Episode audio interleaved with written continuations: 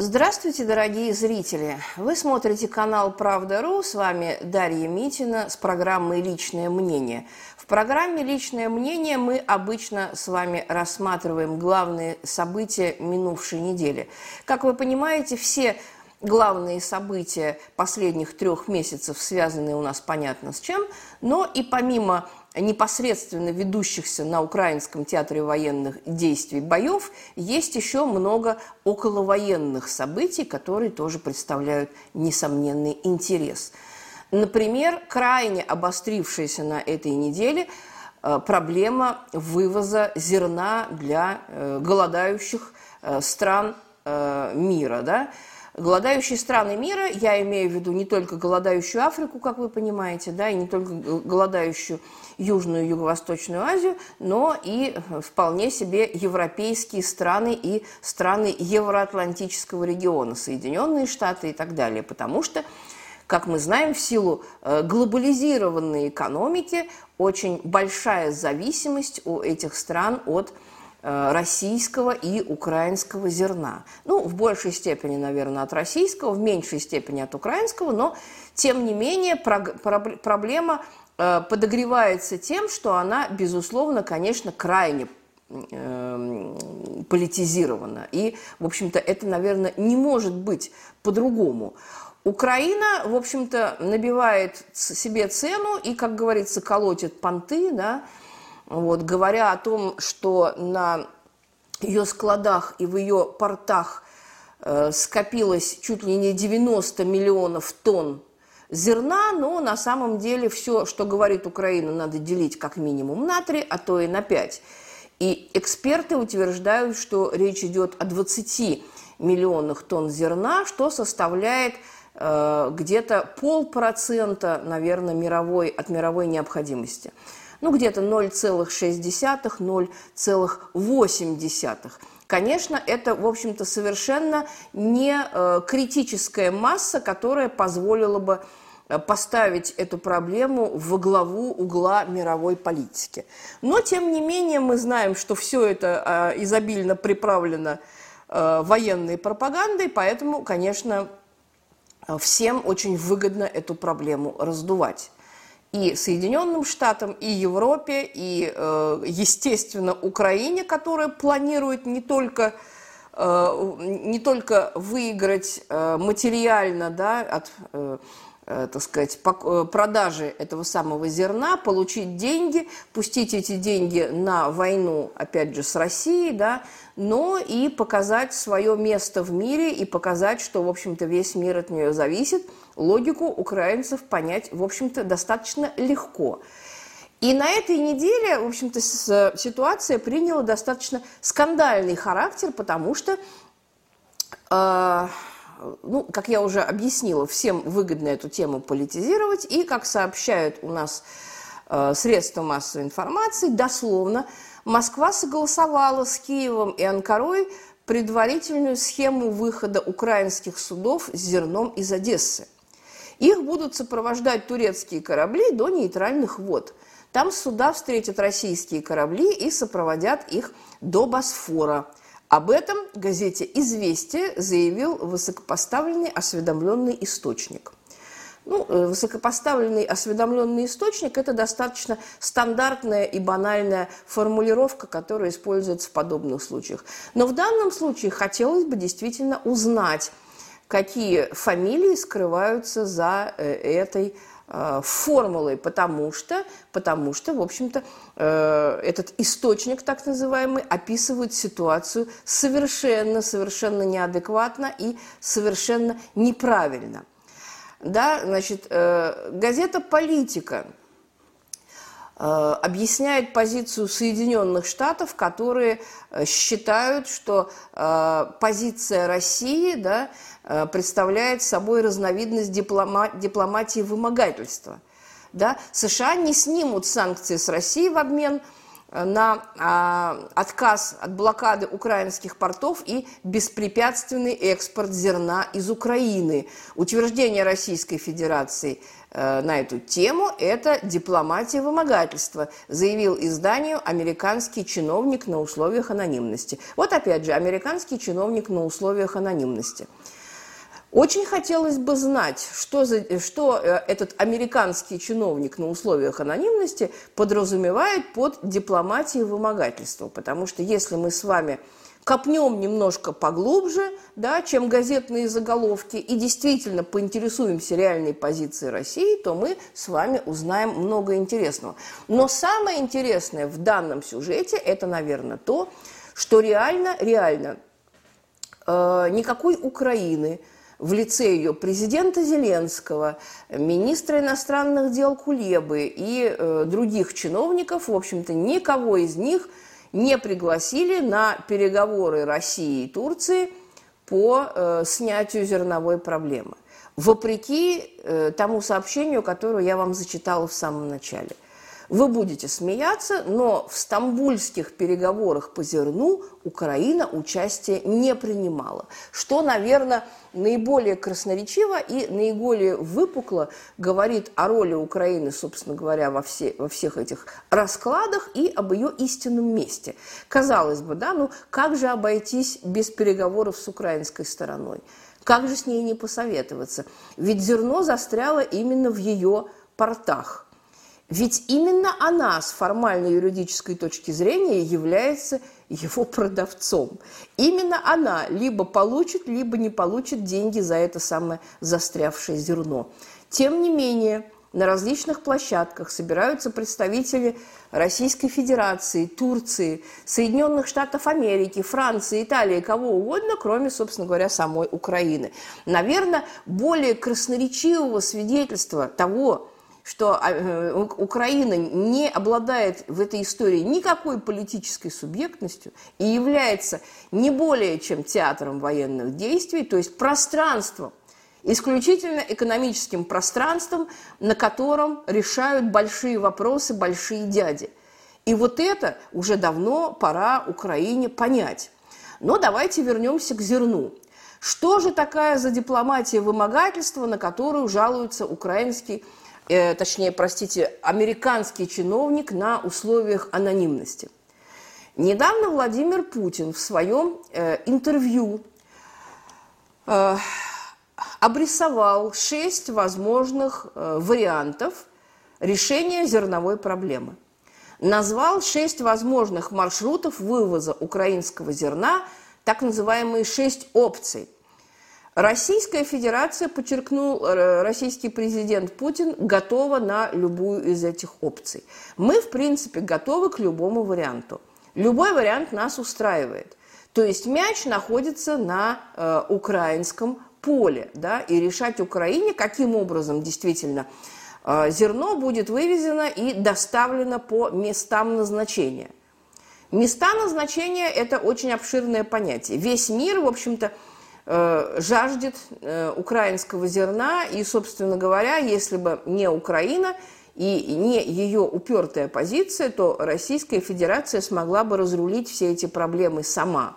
Да, если бы не некоторые технические сложности. В принципе, для России не составляет никакой проблемы доставить это самое зерно своими кораблями, своими танкерами Э, до мест назначения, до пунктов назначения, в принципе, в любую точку мира. И об этом говорил министр иностранных дел Лавров. Но вернемся к Путину. Да, что предлагает Путин? Э, Путин предложил несколько вариантов вывоза украинского зерна и э, как бы, опять же, так, может быть, в порядке троллинга, а может быть, совершенно искренне, черт его знает, да, он как бы обозначил это как готовность сделать жест доброй воли западным э, партнерам или не партнерам, да, какие уж они нам партнеры в условиях этой остервенелой войны, которую нам они устроили. Но, тем не менее, Путин сказал, что э, в задачи Российской Федерации совершенно не входит э, устроить продовольственный кризис, чтобы половина планеты вымерла от голода. Мы как бы готовы да, на любой вариант. На самом деле, э, говоря о всех этих вариантах, Путин подчеркивал, что э, решение вопроса целиком и полностью зависит от той позиции, которая, зависит, э, которая, которая займет в данном случае Украина. Ну, как ни крути, здесь в данном случае без Украины не обойтись. И решение в данном случае за ней. Первый вариант – Первый вариант – это вывоз зерна через э, крупные порты, находящиеся под контролем Украины. Ну, речь идет прежде всего, конечно, об Одессе и Николаеве, которые пока что контролирует Украина. Особенно обозначим слово «пока что». Да? Мы, э, говоря о нынешней Украине, теперь вынуждены все время делать оговорку «пока что». Да? Пока что. Вот. Но для того, чтобы вывести зерно из Одессы или из Николаева, Украина должна эти порты разминировать, потому что еще в марте месяце оба этих э, крупных порта были густо-густо заминированы э, вооруженными силами Украины. Понятно, с какой целью, потому что тогда было опасение, что российская армия очень быстро в сжатые сроки подойдет и к Одессе, и к Николаеву, и, собственно говоря, судьба их будет решена. Ну, на самом деле получилось немножко не так, но, тем не менее, что сделано, то сделано. Э, порты заминированы, и некоторые мины даже уже приплыли в румынскую, болгарскую, а может быть даже в турецкую акваторию. В общем-то, сейчас вся акватория Черного моря по вине украинской стороны не представляет собой безопасного пространства. Да, заметим так на полях, на, на минуточку, да, на всякий случай. Вот. Если Украина разминирует порты, тогда зерно может выйти без проблем. Но, естественно, естественно, ожидать, что Киев на это пойдет, в общем-то, по меньшей мере наивно, потому что Украина опасается, что разминирование портов, в общем-то, способствует и катализирует приход э, в эти города российской армии. Ну, в общем, опасения, надо сказать, не лишены основания. В любом случае, вот такой размен – разминирование в обмен на зерно – это, безусловно, э, выгодный для России вариант. Второй вариант – это вывоз через те э, черноморские порты, которые сейчас контролирует Россия. Речь идет прежде всего об освобожденных э, недавно Мариуполе и Бердянске.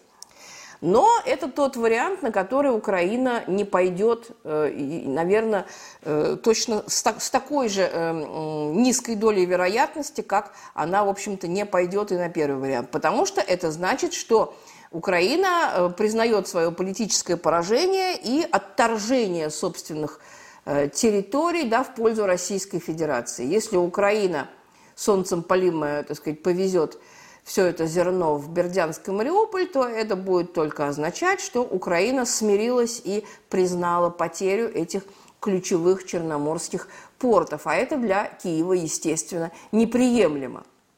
Это будет такой репутационный удар по киевскому режиму, от которого он вряд ли оправится. Третий вариант, он достаточно реалистичный и, собственно говоря, он уже э, напрямую задействован. Это вывоз зерна через Дунай и, соответственно, через э, порты Румынии. Да? Этот маршрут уже используется и используется очень интенсивно. Поскольку он стал фактически единственным в сложившейся ситуации, то используется он на все 150%. И сейчас э, устье Дуная э, представляет собой такую сплошную, плотную такую непробиваемую пробку из судов, которые ожидают свою очередь. Судов с этим самым зерном, и конца краю этой пробки не видно, поэтому, собственно говоря, а, активизировать э, еще сильнее этот путь э, уже невозможно. Уже невозможно, то есть Дунайский путь вывоза зерна, он и так задействован по полной. Есть вариант четвертый, да, вариант вывоза через, э, зерна через Венгрию – но здесь как бы э, вариант такой достаточно э, так себе, потому что, как мы понимаем, Венгрия не имеет выхода к морям. Вот, а сухопутным путем это означает, что э, то самое зерно дойдет благополучно, собственно говоря, до Венгрии, а дальше уже, э, как говорится, непонятно, да, дальше уже как э, Бог да, пошлет. И даже эксперты даже сомневаются, что вывозимая пшеница и кукуруза дойдет, например, до Германии, не говоря уж о голодающих странах Африки или Южно-Восточной Азии. потому что никаких пропускных сухопутных путей в данном случае не просматривается, ну и моря нет, да, ну что об этом говорить. Пятый вариант самый любопытный, он э, самый скажем так, реалистичный с точки зрения логистики и, казалось бы, самый логичный да, с точки зрения обычной логики. Это через Польшу да, значит, здесь никаких, в общем-то, препятствий не будет. Польша, понятное дело, что окажет максимальное содействие, если такое решение будет принято. Но, но этот путь будет означать лишь то, что э, вся железнодорожная логистика будет кардинальным образом перестроена, перенаправлена с востока на запад. Сейчас, как мы понимаем, а, все железнодорожные пути и подъезды из Польши, они заточены именно на обратный ход да, транспорта с запада на восток, потому что этими путями доставляется оружие и всевозможная техника для нужд украинской армии. И если перенаправить всю эту логистику с э, востока на запад, то, соответственно, срывается тот самый ленд-лиз, о котором так долго говорили большевики. Да? Вот, поэтому, конечно, польский вариант – это, э, несмотря на всю его, казал, казалось бы, да, э, кажущуюся очевидность и логичность, он очень, э, э, скажем так, непростой. Да, и э, снабжение вооруженных сил Украины в таком случае будет поставлено под вопрос, ну или вообще э, как бы будет исключено.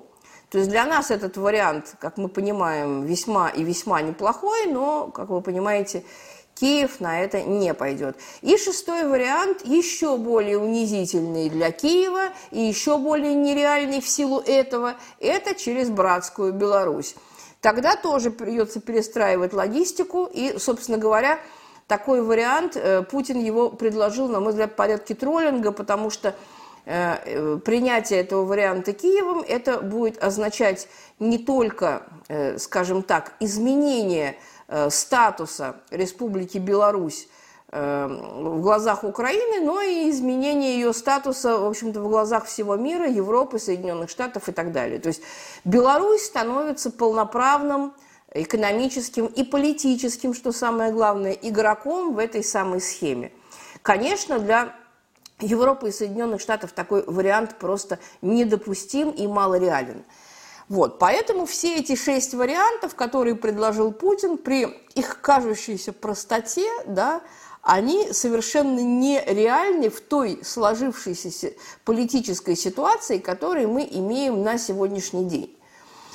И те, э, скажем так, паникеры, которые кричали, что э, закулисные договоренности России и Анкары – по вывозу украинского зерна – это проигрыш России, потому что это вариант выгодный для Украины, которая продаст зерно и на вырученные деньги закупит себе новых джавелинов, байрактаров и энлау, это, конечно, э, всего лишь паника, потому что если мы действительно копнем поглубже и посмотрим, что скрывается за этими договоренностями, да ничего не скрывается. Ничего не скрывается, потому что, собственно говоря, это набор благих пожеланий. Турция высказалась за то, чтобы проблема была поскорее решена. Ну и Россия не возражает, чтобы она была поскорее решена. Мы совершенно не планируем морить мир голодом. Да? Поэтому, в общем-то, все упирается опять же в Украину. Российская дипломатия в данном случае э, просто сделала блестящий ход. Вот. Для России в любом случае это позиция вин-вин – а, вот. а для Украины, как вы понимаете, совсем не вин-вин, да, чтобы она в данном случае не предпочла и чтобы она не выбрала. Украина уже сейчас жалуется, что переговоры по вывозу украинского зерна проходят без ее участия. Ну, простите меня, а что, собственно говоря, с вами переговариваться? Как говорится, Эрдоган вам все объяснит потом, если захочет. Вот, а вы уж сами будете принимать решение. И на самом деле э, истерика э, украинских переговорщиков в данном случае она совершенно не нужна. Когда мировое сообщество выработает наиболее понятный и наиболее правильный путь решения этой проблемы, то Украине это решение просто объявят. И она, как миленькая, будет его выполнять. Вот. Будет ли идти речь о разминировании всей акватории Черноморского, э, всей Черноморской акватории, но рано или поздно все равно этим придется заниматься.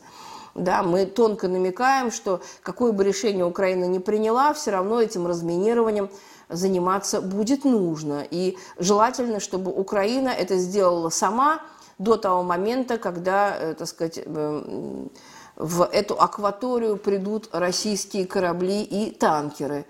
Да, Зеленский уже сейчас объявил, что Киев не был приглашен на переговоры по сделке в Анкаре, и поэтому, так сказать, э, никаких гарантий, э, гарантий того, что украинское зерно дойдет до мест назначения, он дать не может. Ну, еще бы, ха-ха-ха, еще бы он какие-то гарантии мог дать самостоятельно. Таким образом, Украина в данном случае выступает банальным шантажистом, да, банальным шантажистом и той стороной, которая, в общем-то, э, берет на себя весь негатив и все риски от возможного срыва этих самых поставок. Да, последствия могут быть самые э, неожиданные, да, но я уж не говорю о банальном голоде значительной части мирового населения, но и вполне политические последствия могут быть. Э, в чем заключается шантаж? Ну вот, например, Зеленский э, заявил, что в ответ на вопросы, какие гарантии были бы приемлемы для Украины, чтобы разминировать э, пресловутые порты, он ответил, что гарантией могло бы стать оружие, которое мы сможем разместить в регионе. Мы работаем над этим и планируем получить противокорабельные системы. Это не угрозы, а лучшие гарантии.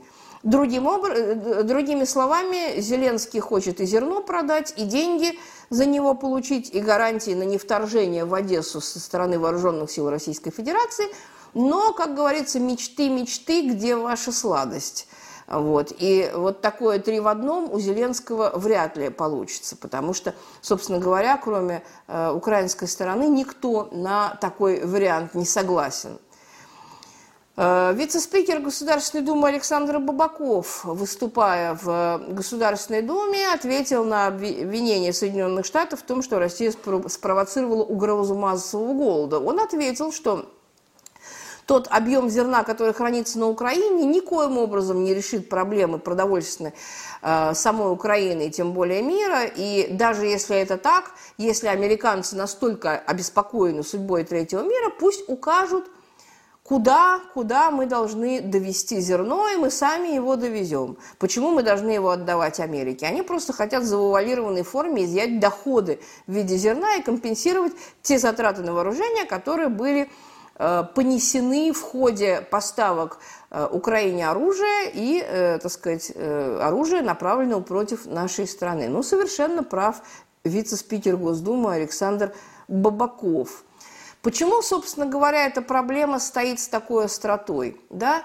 Наверное, потому что э, военные аналитики всех специальных служб подчеркивают, что если эту проблему не решить в ближайшие несколько недель, то, в общем-то, ее можно не решить уже и вовсе, потому что э, по э, расчетам некоторых военных экспертов ко второй декаде сентября будет завершен охват Николаева, и э, российские войска подадут, подойдут к Одесской области, и в том числе э, со всей остротой встанет вопрос о переходе Одессы, Одесской области под контроль Российской Федерации. Украина рискует в данном случае не успеть да, не успеть отреагировать на вот эту ситуацию и, в общем-то, решать проблему вывоза зерна тогда уже будет категорически не она. Но Украина, как мы видим, этого понять не хочет, да, и проявляет чрезвычайную, чрезвычайную альтернативную одаренность, то есть настолько, так сказать, альтернативную, что альтернативнее некуда. Вот, например, последнее высказывание главы СНБО Украины Алексея Данилова. Если не будет решен вопрос, что наша страна в безопасности, никакое зерно никому никуда не поедет. Таким образом, Украина подтверждает свою репутацию мирового террориста, шантажиста и, собственно говоря, первопричины того голода, который будет ожидать многие страны и народы в случае, если действительно вот эта хуцпа э, не перерастет во что-то более конструктивное. Но, как мы видим, украинская хуцпа, она, в общем-то, не перерастает ни во что, и проявляется это не только, отнюдь не только в зерновой проблеме, Поэтому надеяться на какое-то изменение дискурса и на скорейшее решение проблемы, в общем-то, не приходится. Однако очень любопытно, как мировое сообщество будет выкручиваться из этой ситуации.